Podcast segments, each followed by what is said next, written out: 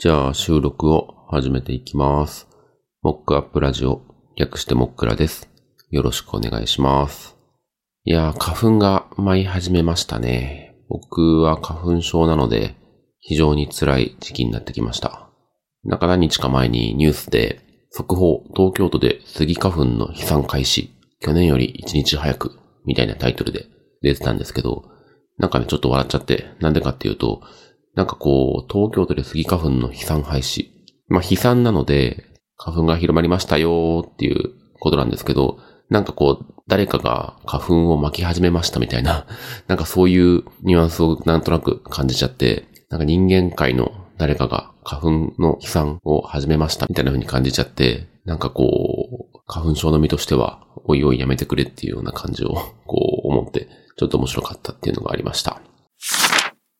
で、今日は、えーっと、小説の本心っていう作品を読んで、ちょうど昨日読み終わって、あの、とても良い作品だったので、それの紹介をちょっとしたいなというふうに思っています。本心っていうのは、えーっと、作者が平野慶一郎さんっていう方が書かれた本で、2021年5月に刊行された作品ですね。で、なんか、えーっと、今、ウィキペディアで見てて知ったんですけど、なんか今年映画化されるみたいですね。まあそれもあってもしかしたら、あのーいろんな評判とか、この名前を見かけるようになって、それでちょっと興味を持って、1月購入をして、えーちょこちょこ読んで読み終わったっていう感じですね。えっ、と、まあ、どんなお話かっていうと、あの、この本心の特設サイトがあるので、ここに書かれてある初めの文章を少しだけ引用したいと思います。2040年代を生きる母を亡くした一人の青年の物語です。彼は AI によって再現された母によって、その悲しみと孤独の慰めを得ようとします。母の情報を学習した、そのバーチャルフィギュアが自由死を願い続けた母の本心を語ることを恐れつつ期待しながら。っていうことで、あの、まあ、ちょっと近未来の日本の話っていう感じですね。いくつかの観点で感想を言いたいなというふうに思います。まずですね、まあ、舞台設定の面白さっていうんですかね。まあ、先ほども読み上げた中にもあったんですけど、まあ、2040年の話で、バーチャルフィギュアっていうのが出てきたんですけど、これは何かっていうと、まあ、AI に、今回で言うと、個人、亡くなった方、もしかしたら亡くなってなくても可能だと思うんですけど、その亡くなった方の生前のいろんな情報、まあ、例えば、インターネット上に残っているブログとかもあるし、家族が撮影した動画だったり、写真だったり、あるいはこう、何か他にも残っている、その人に関する情報っていうものをすべて AI に学習させることによって、まあ、その人の疑似的な人格をこう作り出して、残された人たちが、その AI と会話をしたりとかできるっていうことで、なんかすごいなって思うんですけど、まずこれを聞いて思ったのは、あの、今、最新のチャット GPT の、あの、今年いつですかね、もう何ヶ月か経ってるかもしれないんですけど、最新のこう機能というか、GPTS、これは GPTs っていうものか GPTS っていうものかわかんないんですけど、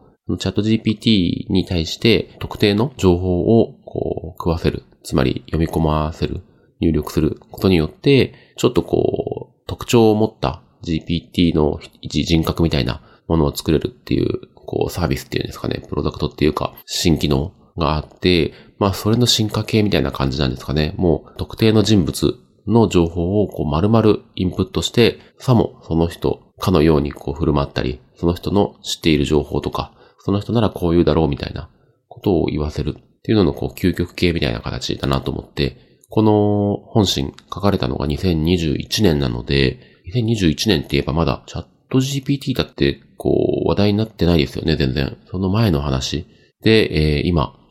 あの、すごく似たようなものが出てきたってことで、3年前にこれを書いてたっていうのがまずすごいなっていうのと、あと現実がそこに近づいているなっていう、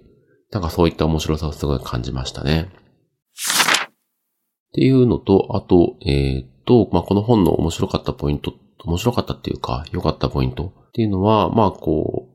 まあ、ちょっとできるだけネタバレみたいなことはしないようにしようと思うんですけど、まあ、あの、導入部分の話なので少しだけ言うと、亡くなった母のバーチャルフィギュアを作るんですけど、まあ、その亡くなった母っていうのが、こう、自由死自由死っていうのは、あの、自ら、この人生を終える選択をして、まあ、安楽死とはちょ、ちょっと違うかもしれないんですけど、に近いっていうものが、この物語の中では認められていて、それを望んでいた。まあ、結果的に、あの、そうじゃない、あの、亡くなり方をされるんですけど、このお母さんは。ただまあ、その自由視っていうものがテーマとして、あの、本編全体に入っている。あとは、その介護の問題であったりとか、あとは途中出てくる登場人物の中で、こう、貧困に関する話とか、あとまあ、障害を持つ方の話とか、なんかそういったこう、今、すでに起こっている問題、社会問題とか、これから起こり得るだろうっていう問題っていうのを取り上げて、それが、こう、すごくリアルに、あ、本当にこういう風になるかもしれない、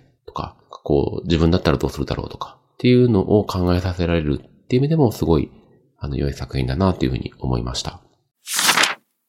ていうのと、三つ目が、あの、この主人公ですね。この、つまり母の息子がこの作品の主人公なんですけども、この主人公が、えー、っと、まあ、言ってみるとこう、学歴とかをちょっと途中でドロップアウトしてしまって、で、まあ、職業っていうのも、こう、あまり自分でいろいろな選択肢の中から選んだっていうよりは、こうで、自分ができる範囲の中でこれっていうことをやっていくんですけど、ただね、やっぱりこの主人公がとてもこう、教養があるというか、あの、言ってしまうとこう、賢いというか、っていう感じさせられる内容になっていて、で、まあ作中でも出てくるんですけど、母が読書家で本が家にたくさんあったっていうのが自分を救っているみたいな話も確か出てくるんですけど、なんかそこがすごくいいなっていうふうに思いましたね。まあそもそもその主人公の人格みたいなところで言うと、